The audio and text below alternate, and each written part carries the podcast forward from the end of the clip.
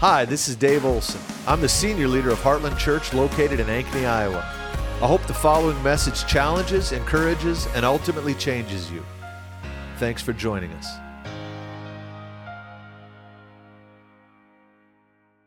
We've been talking about uh, all kinds of stuff. I, I, don't know. I still don't know what to call this series we've been in, uh, but we have been talking about transformation, how God is transforming us. Kind of the theme, the jump off theme we've used is that we are in a new season. If you don't realize, the world is changing before our eyes.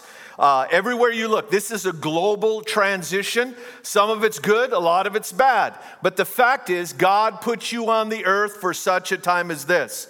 The problem is this that the you that you've been up till now will not be sufficient for the you that the future will demand.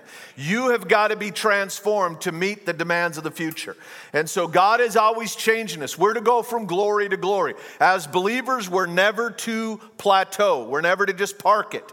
And so God is changing us. We're in a transformation process. And so last weekend, we got into this whole thing on familiar spirits. There are things that the enemy used against you in the past, God wants you to conquer, so those same strategies won't work in your future. Amen? I don't want to fall for the same things in the future. I don't want to be I don't want to be a sitting duck falling prey to the enemy's devices. And so uh, I want to continue on in that theme. I want to read you a verse here Ephesians chapter 6, verse 10. Listen to what it says. Finally, that's what you're all thinking. Finally, finally, be strong in the Lord and in his mighty power. Put on the full armor of God so that you can take your stand against the devil's schemes. Finally, be strong in the Lord and in his mighty power. Put on the full armor of God so that you can take your stand against the devil's schemes. It was to the Ephesian church that Paul wrote this. It is the most thorough presentation of spiritual warfare and what's going on in the spiritual realm.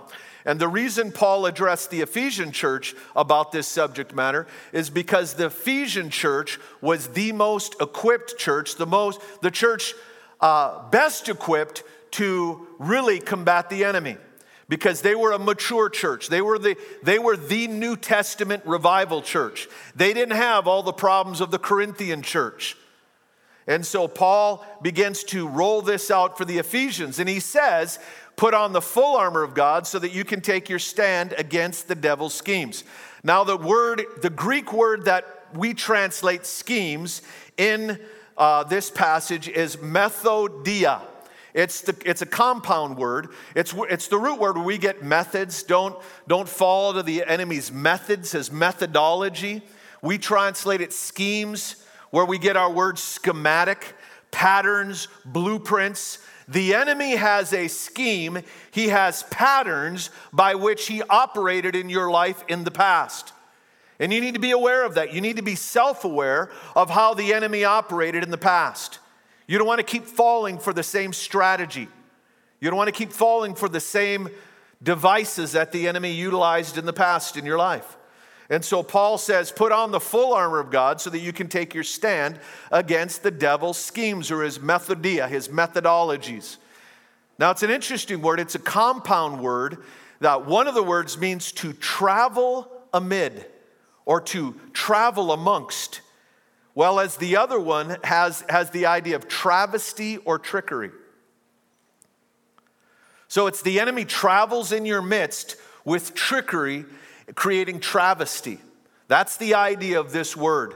It has to do with how the enemy travels in our life. We don't need to be ignorant of his devices. In other words, there's a certain way that the enemy traffics in your life in the past. And we need to break up those roads. We need to stop the enemy from using the same entry points that he used before. And this has everything to do with this idea, this topic that we were talking about last week that biblical idea of a familiar spirit. A familiar spirit is familiar with your life. and it's familiar to you.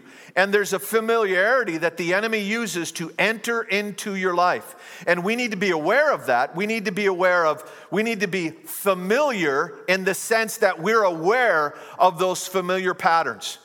There are ways that the enemy has accessed your life in the past that you need to become aware of. You need to be aware of these patterns. And often those things will happen.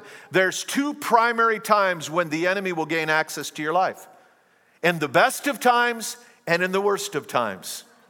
In the good times, Leif Hetland, by the way, Leif's to be coming back in October. It'll be good to have Leif back in the house. Leif used to use this phrase all the time there's a battle you fight after the battle you've won. And there's something we need to be aware of.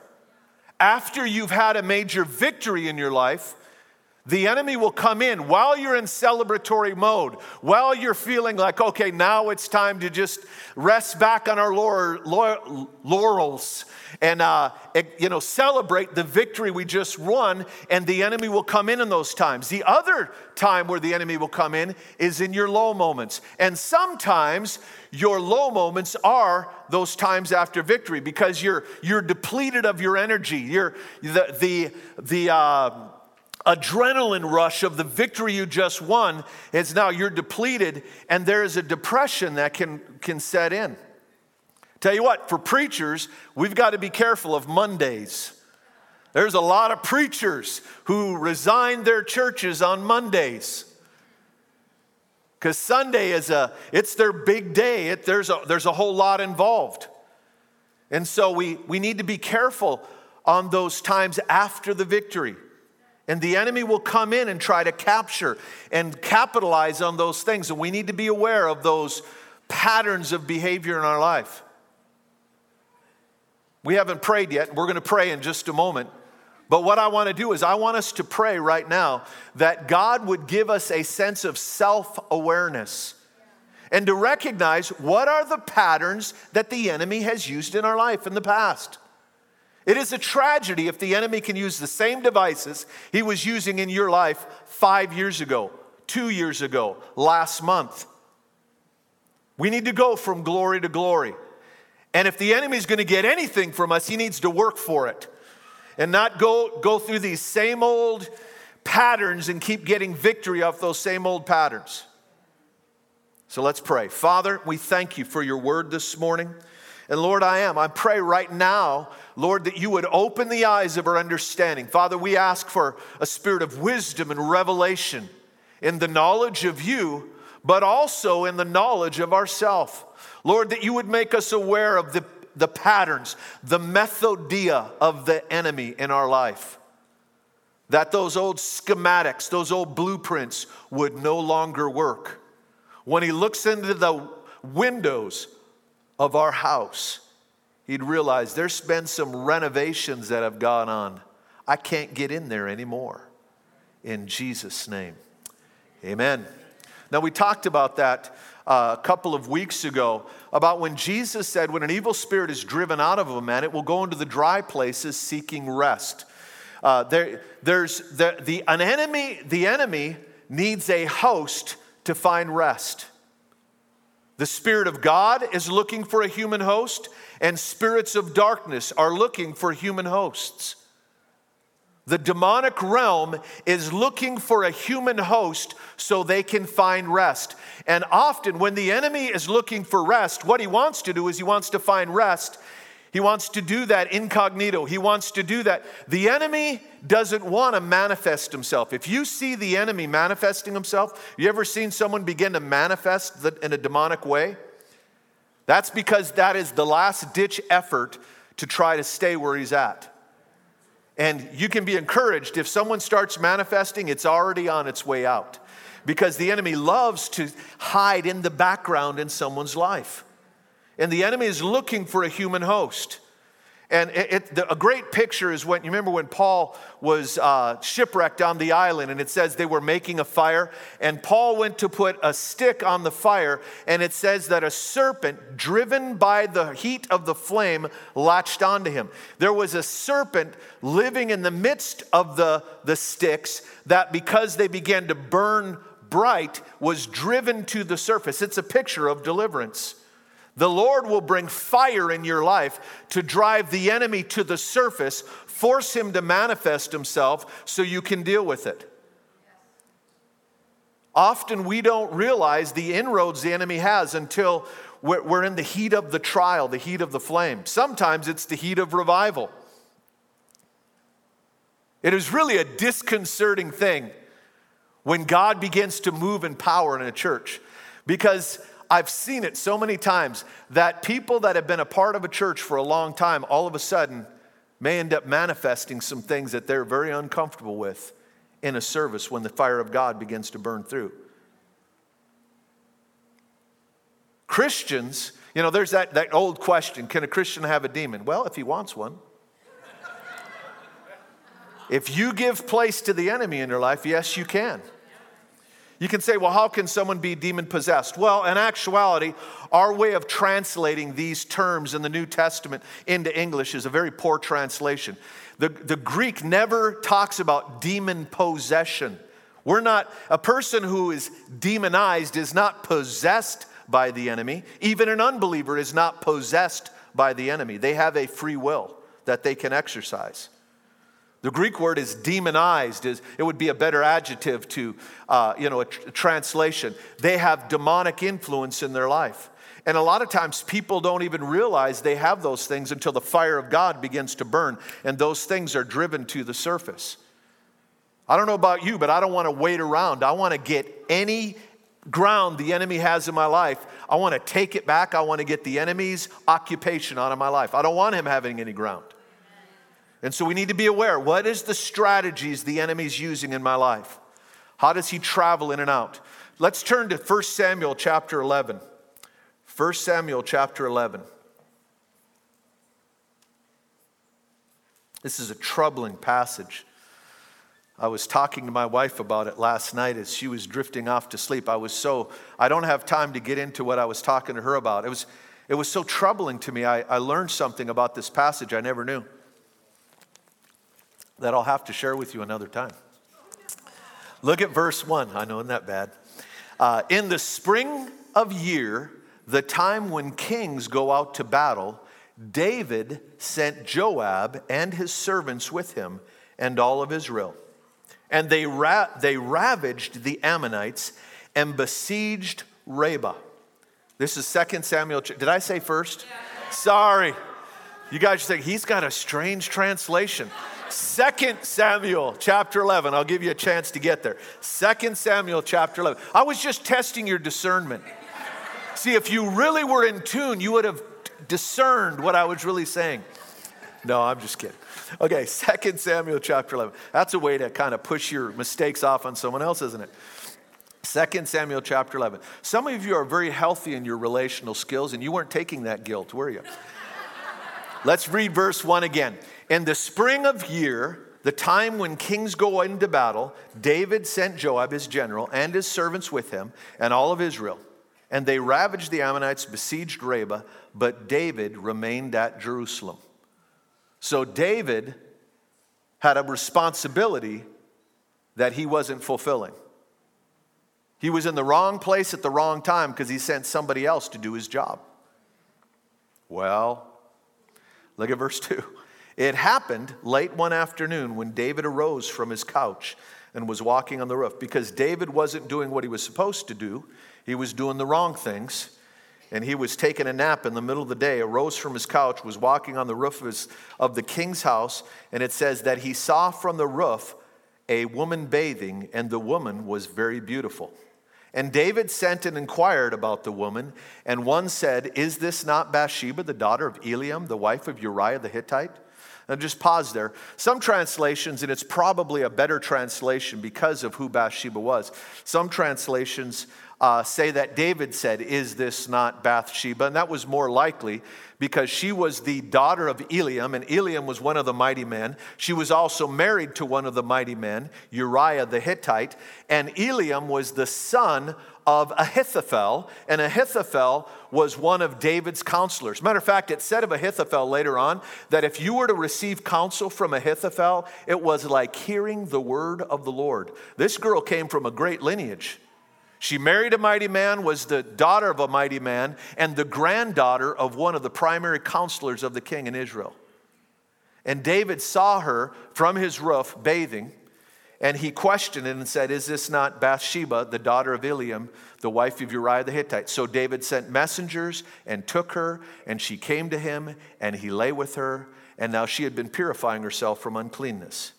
Then she returned to her house, and the woman conceived, and she sent word and told David, I am pregnant. Hashtag big problem. The way this is stated is so poetic. At the time of year when kings go off to war, David remained at home. If you look at the previous passage, Israel was expanding at exponential rate. They were on a roll, tremendous momentum.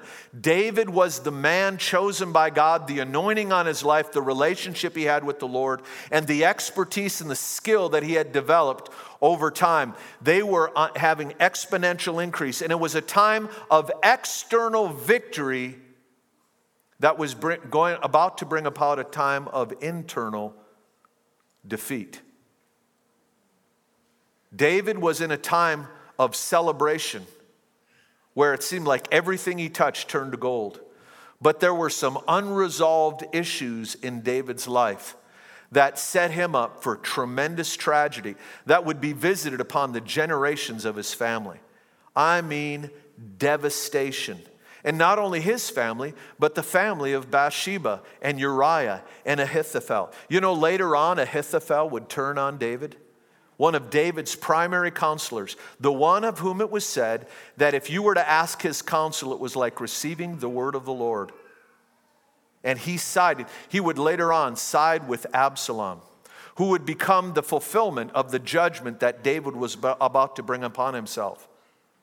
And Ahithophel would then go on to commit suicide because Absalom, in siding with Absalom's treasonous plans, his counsel was not followed because of the prayers of the saints at that time, and Ahithophel ended up killing himself. I mean, just a tragic story. So, this leader who allowed his internal issues to be visited upon the nation devastated not only his own family, but the family of those underneath him. It's a tragic story. Man, I was reading this over these last few days and I just felt this weeping come on me. Such a tragic story that it, and it never had to happen. So David gets word from Bathsheba I am pregnant. To me, it's reminiscent of the book of James where it says, When desire conceives, it gives birth to sin. And David had desire within him that he was not confronting, he was not dealing within himself. And it got out and it conceived tremendous evil that visited upon these two families. And really the whole nation. I mean, the nation went through a, a, a battle, it was a tragic thing. Look at verse 6. So David sent word to Joab send me Uriah the Hittite.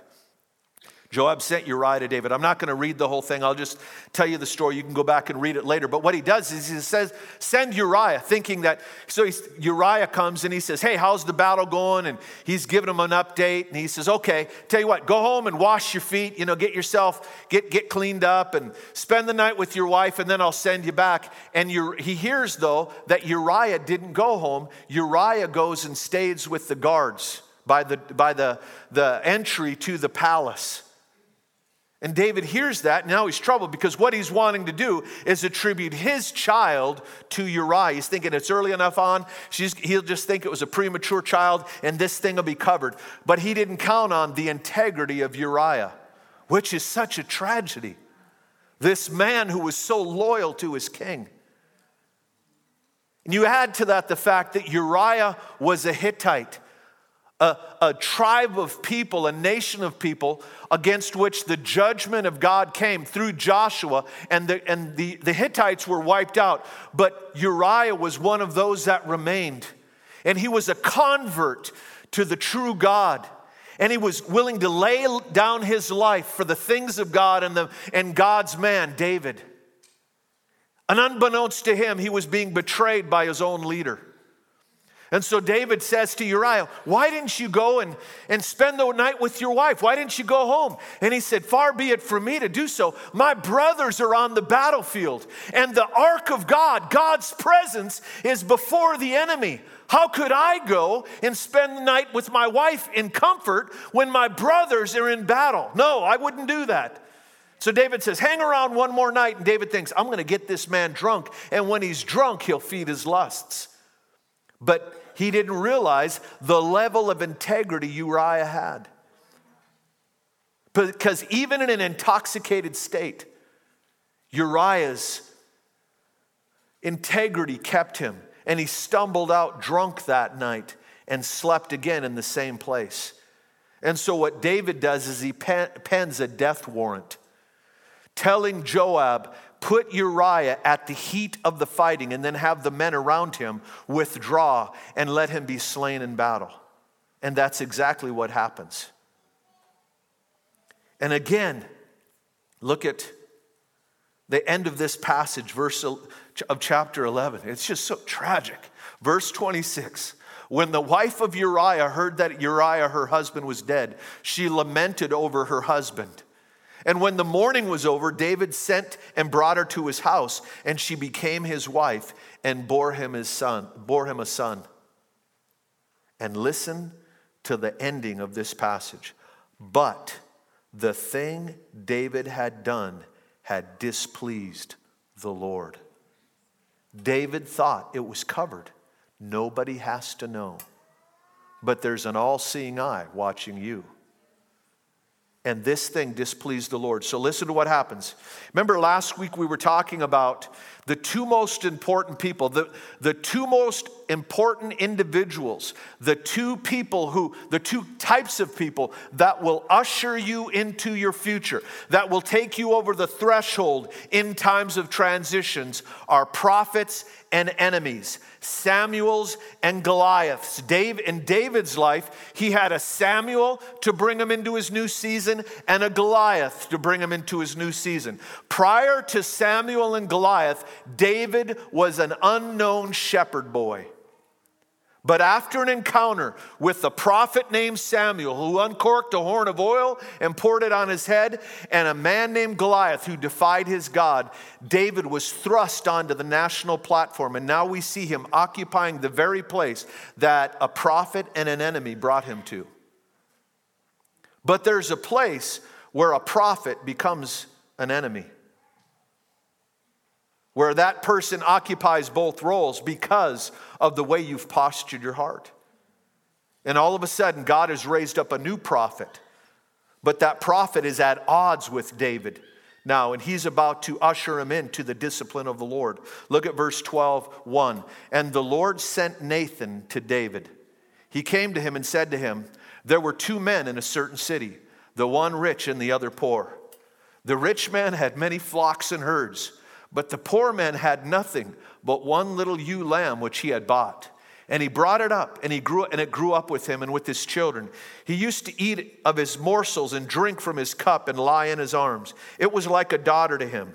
Now there came a traveler to the rich man, and he was unwilling to take one of his own flocks or herd to prepare for the guest who had come to him, but he took the poor man's lamb and prepared it for the man who had come to him. Then David's anger was greatly kindled against the man. And he said to Nathan, As sure as the Lord lives, this man has, what the, the man who has done this deserves to die. And he shall restore the lamb fourfold because he did this thing and because he had no pity. And it was at that point, verse 7, Nathan turned to David and said, You are the man. Thus says the Lord, the God of Israel I anointed you king over Israel. I delivered you out of the hand of Saul. I gave you your master's house and your master's wives into your arms, and gave you the little house. Gave you the house of Israel and of Judah. And if that were too little, I would have added to you much more. Why have you despised the word of the Lord to do what is evil in his sight? You struck down Uriah the Hittite with the sword and have taken his wife to be your own and have killed him with the sword of the Ammonites.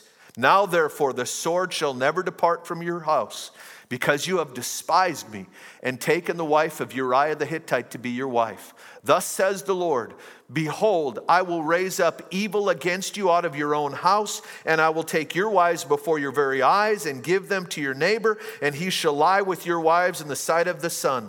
For you did this secretly, I will do this before all Israel and before the sun.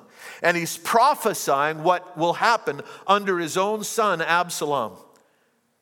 Such a tragic thing. And it was this very scenario that Ahithophel, the grandfather of the woman that David seduced, was, was involved in, and he and it ended up in his demise.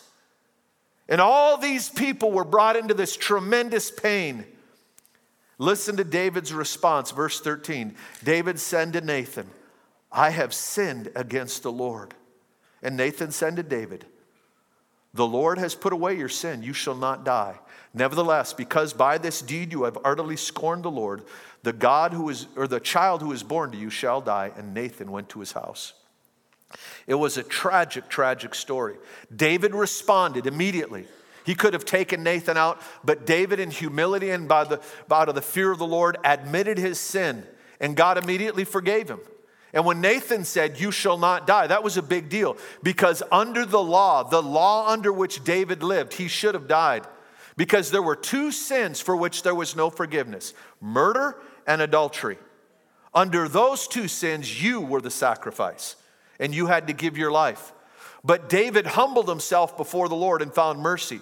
But there was tremendous pain that entered into David's life following this. Sexual immorality entered in his own home and he opened a door for a spirit, a familiar spirit, to come upon the, the generations that followed him. His son Amnon raped his daughter Tamar, his half sister. Absalom slept with his dad's wives and tried to seize the kingdom. I mean, it was a this, this tragedy was visited upon this home. But I would propose to you what was going on here and the analogy that Nathan used with David. Listen to what he said again.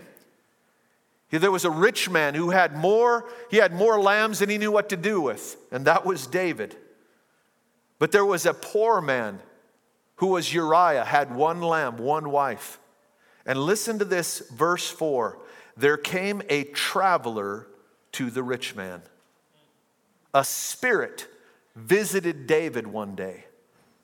Remember that, that word, methodia, what it means? Someone who travels in the midst of and with treachery and trickery. There was a familiar spirit that began to visit David.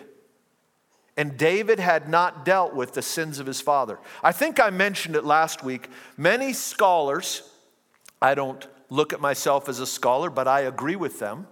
Uh, many scholars believe that David himself was the product of an illicit relationship his dad had. And that's why David penned the phrase, In sin I was conceived. And it explains why David wasn't invited to the supper when Samuel visited. David was an embarrassment to his father. That's why David was the one that would write, God is a father to the fatherless and sets the lonely in families. There's this, this mystery on why Jesse would have treated his own son David like he did. David wasn't esteemed by his own father like his brothers. Matter of fact, when Samuel asked about David, or asked, asked if, if, Sam, if, Jesse had any other sons, Samuel said, Do you have any other boys? Because Samuel saw all these boys walking before him, and he said to Jesse, Get your family together. I'm going to come and eat at your house today. When God had spoken to him and said, The son of Jesse will be the next king. So Jesse bring, or, uh, Samuel brings his horn of oil. He's going to, as the prophet, he's going to anoint the next king. And he gets there, and every one of these impressive young men that marched before him, God said, That's not the one, and that's not the one, and that's not the one. And finally, he's out of sons. And he looks at Jesse and he said, Don't you have any others? And the way that Jesse described it in the, the Hebrew was, Yes, I have a worthless one who's out with the sheep. David had this breach in this relationship with his father, most likely because of his father's sinned prior to that, and he was an embarrassment. Matter of fact, there's, there are two lineages shown of David. And there's, there's a discrepancy between the two. And one is probably his mother's line, and the other, the father's line. And there's other siblings that aren't attributed to Jesse in that line because there's this other family. And so David is dealing with this problem that he, in his lineage, and David has this revelation of God as a father, but there's something trying to visit him. There's a familiar spirit that has plagued his family line that David needs to be aware of. And he's vulnerable in a time of great victory where everything is going great. There is a challenge to victory that you won't face in times of struggle, and vice versa. There are people who live true to the word of the Lord while they're struggling, but when they begin to reap the benefits of their righteousness, they end up falling. It, there's often, you'll see great men of God who will have labored sacrificially for decades. And once it seems like now they're in a place of, of reaping the benefits of those years, that's when they fall. You see it in marriages where a man or a woman, they'll, they'll go through hard times and they make it. And then when they get into the good years, it's like they fall. It's because there's, there is a vulnerability in those times that we need to be aware of. And you and I all, we all need to look at our family lineage and we need to look at what are the things my family struggled with. A familiar spirit does have to do with your familia, your family. It's the same root word. What are the things that came to plague your family line? Because we need to be the generation that cleanses our family line of those iniquities. There's a difference, biblically speaking, between the terminology of sin and iniquity. Sin is an act, sin is a violation of God's principles. Iniquity ha- is, has to do with a stubborn pattern of pursuing behavior. That's why it says in Isaiah, we have each gone our own way, but he laid the iniquity of us all upon Jesus. It has to do with that stubborn pursuit of our own way. There are iniquitous patterns in our family line. And God wants to give us victory so that our children don't have to fight the battles that we failed to win. We can conquer those things and cleanse our family line. And the fact is, we can also open those doors that have once been closed. I know for me, my, uh, my dad, my dad and my mom's, both their families, uh, there was a lot of alcoholism in my family line. And uh, I was raised in a very godly home. My mom and dad had gotten saved. Uh, they were young. My dad, I think he was 15. I think my mom was around 17 when she got saved. They met a few years after that, got married. And I was raised in a very godly home. There was no language, no, I, I don't ever remember my mom and dad yelling at each other. They were a very godly home, but there was a lot of alcoholism in my family line. And the, I, the strange thing is, is that when I began to drink at 14 years old, I had friends that had drank for years. I hung around some older, older friends that had drank for years. I hung around people my age, younger. And a lot of these people had drunk. They were, they were raised in homes that that was common. And it didn't grab them like it grabbed me. And I now understand I was under a, a shelter of protection, an umbrella of protection by being in submission. My mom and dad, in surrendering their life to the Lord, those iniquitous lines were not able to gain entrance into their lives. But as soon as I rebelled from their authority, I opened up some doors from those previous generations. And for me, alcohol gripped me immediately. I took my first drink at 14. By the time I was 16, I was an alcoholic. I drank all the time. I, I went to my first rehab, I think, when I was 17. And I already had signs of liver damage at 17 years old. It gripped my life immediately. It's because there was iniquitous patterns. And here's the interesting thing although the overt behavior of consuming alcohol was not a part of my home, some of the underlying belief systems that were the result of the previous generation's drinking were still intact in my home. Some of the ways my family viewed themselves. And so there's been this ongoing uh, mind renewal that we have as a, as a family have had to deal with and confront some belief systems. You see, it's not just the behavior that will sabotage you. It's the underlying belief system that will eventually produce that behavior if you don't confront it. You may have rejected the behavior of your forefathers, but if you confronted the underlying belief system, that, that, I, that the, the way of defining yourself as a family, we need to confront those things.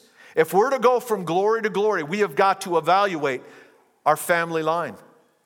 We're trying to cleanse those iniquitous patterns. When I worked for Teen Challenge, we used to do what was called a genogram.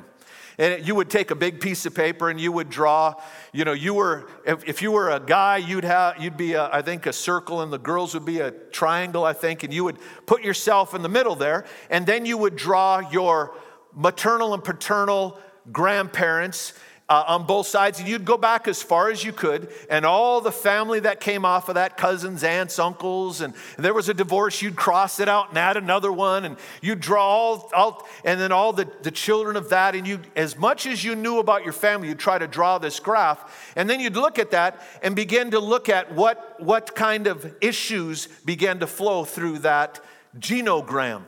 And maybe this line there was a lot of divorce, and over here was a lot of alcoholism, and over here maybe there was wealth and education. And you draw that out and you begin to look at these patterns of behavior. And it was fascinating to see that family lines would begin to produce this type of behavior. And once it branched out, it would begin to be visited upon those families. And we need to be aware of those things and realize and deal with those types of underlying behaviors. And what I'm saying is, David was raised in a home that he was missing some, some things. And some of those things he picked up in God. It wasn't the things that he realized that sabotaged him, it was the things he did not realize. And so we need to deal with the patterns in our family line. I've said it many times and I'll say it again. The good news and the bad news is there is no such thing as a functional family, fully functional family. Every one of you came from and have produced, by the way, a dysfunctional family to some degree. Hopefully, you're a little more functional than you, where you came from, and your kids are going to be better off. We're supposed to go from glory to glory. But every one of us have to evaluate these, these things we picked up from our families and shut the doors on those familiar spirits that try to traffic and create patterns of behavior in our lives. A traveler came to David. It was a familiar spirit. I'll never forget, it was, pro- I don't know, a number of years ago now. We were in worship one morning, and I, I saw some people up here worshiping like normal. And all of a sudden, there was a little girl, and I saw on her in the spirit a target. And it was, it was a target for sexual, like, like a pr- sexual predator's target. Like there was something on this person to be highlighted so that she would attract abuse. And I was shocked. And I, I, asked the Lord about it, and the, what, what I really felt from the Lord was that there was a grandfather in the history of this family that had literally, consciously cut a deal with the enemy and said, You can have the women of my family line if I get this. It was an act of witchcraft occultism. And it was very troubling to me. And but I felt it very strong, so I got up and just released a generic word and just said to the congregation, Hey, some of you have seen that there are there's sins that have been visited down through family lines. And you've recognized that it seems like generation after generation have these things happen to them. And If you see that, come forward this morning. We're going to break those generational curses. And so we did that. And after the service, the family that I saw of this young lady came to me and said, Pastor, we need to talk to you for a moment. And the wife said, You know that every individual, every woman in my family line that I can think of has been molested? All through the gener back my grandmother, all the aunts, cousins, all, all the kids. And I, I told them, Well, actually, this, that's what I saw. And I, I began to share with them, and we prayed over the children. And, but what happens is, is the enemy will target people for certain behavior. And we can repent of those things and, and remove the spiritual legal ground, but there's, it's not just a spiritual thing, okay? Uh, we talked a couple weeks ago. We are a Trinit, God's a Trinitarian being, and He made us in His image. So we are a Trinitarian being. We are spirit, soul, and body. So there's a spiritual component to sin and to righteousness, but there's also a psychological component to both sin and righteousness. In other words, there's ways we think, ways that are, the ways our emotions operate and how we interact with our emotions, and even how our will operates that can both reinforce righteousness or reinforce unrighteousness in our life. So there's a, there is a there is such a thing as spiritual legal ground, and repentance takes that legal ground from the enemy. But we can deal with the spiritual element, but if we don't deal with the element of the soul, the psychological, the belief system, the behavior in our life, we can actually accommodate dysfunction and not realize it. I hope I'm being clear. Let me, let me put it this way. You can have, uh, if there's Maybe there's a girl who's, uh, uh, uh someone in a family who's been abused, uh, molested by a family member. Maybe they're raised in a dysfunctional home and there's this kind of dynamic is going on. They get saved, they recognize that this behavior, this overt behavior is wrong, but what they did, didn't have from their home of origin is a, good example of how a functional family operates. So they're missing the social cues of how healthy relationships work. And so they recognize that overt behavior is wrong, but what they may miss is the precursors to that abuse. Do you understand what I'm saying? That there is precursors to that kind of abuse that they might end up missing. And that's why when David wrote this, he said, God sets the lonely, the isolated. He sets the lonely in families. Why? Kingdom families, so that we get involved in strong churches where there's strong relationships and we can't afford to be isolated. You don't just get saved and attend church and look at the back of someone's head because you're not there's all kinds of things in your life you're not going to be able to deal with by looking at the back of someone's head. The part in their hair is not going to deliver you. It's interacting with them, and as you interact with them, you begin to get an idea of how healthy relationships work because you're picking up reference points, social cues that you didn't have in your home. And the fact is, there's not a person that steps through these doors that doesn't need this in some form or fashion. Because every one of our homes had unhealthy ways of relating. And it may not even have been so much that your, your mom and dad were unhealthy, it's just the way you picked that up. Man, if you talk to my siblings, there were four of us. It's, you talked about some things that happened. It's like we were raised in different houses. It's because we see things so terribly different. It's because we are different. And so, our ways of processing events and all of that, the enemy is looking out to interpret things and shape us. And God's remedy is God, according to David, the one raised by a father Jesse, who called him, Yeah, I've got a worthless one. Who, when the prophet of God is going to come and eat with us, I don't even invite him because he's worthless. It was David who got this revelation. God puts the lonely in families, he's a father to the fatherless. We need that influence in our life Because it's in those environments that we begin to learn how to do relationships in a healthy way. And part of discipleship is relational conflict. I knew I wasn't getting an amen on that one. Let me say it again.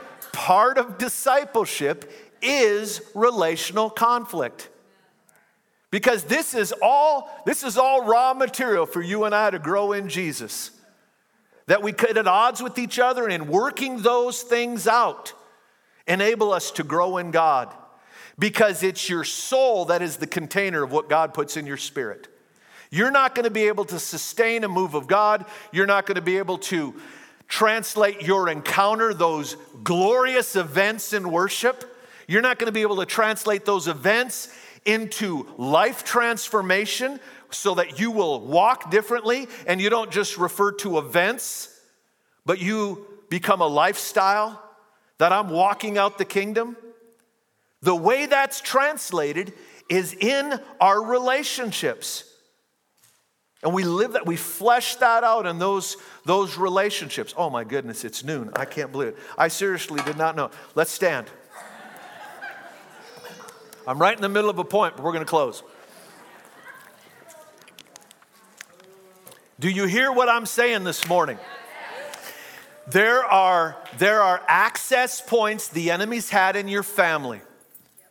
There's methodeia, methods, schemes, schematics, blueprints, patterns, highways that the enemy has built for generations in your home to get to your heart and take you down. And he wants to visit the devastation of the past on the future of your generations. And you are the stopgap guardian over the gateway to your family's future.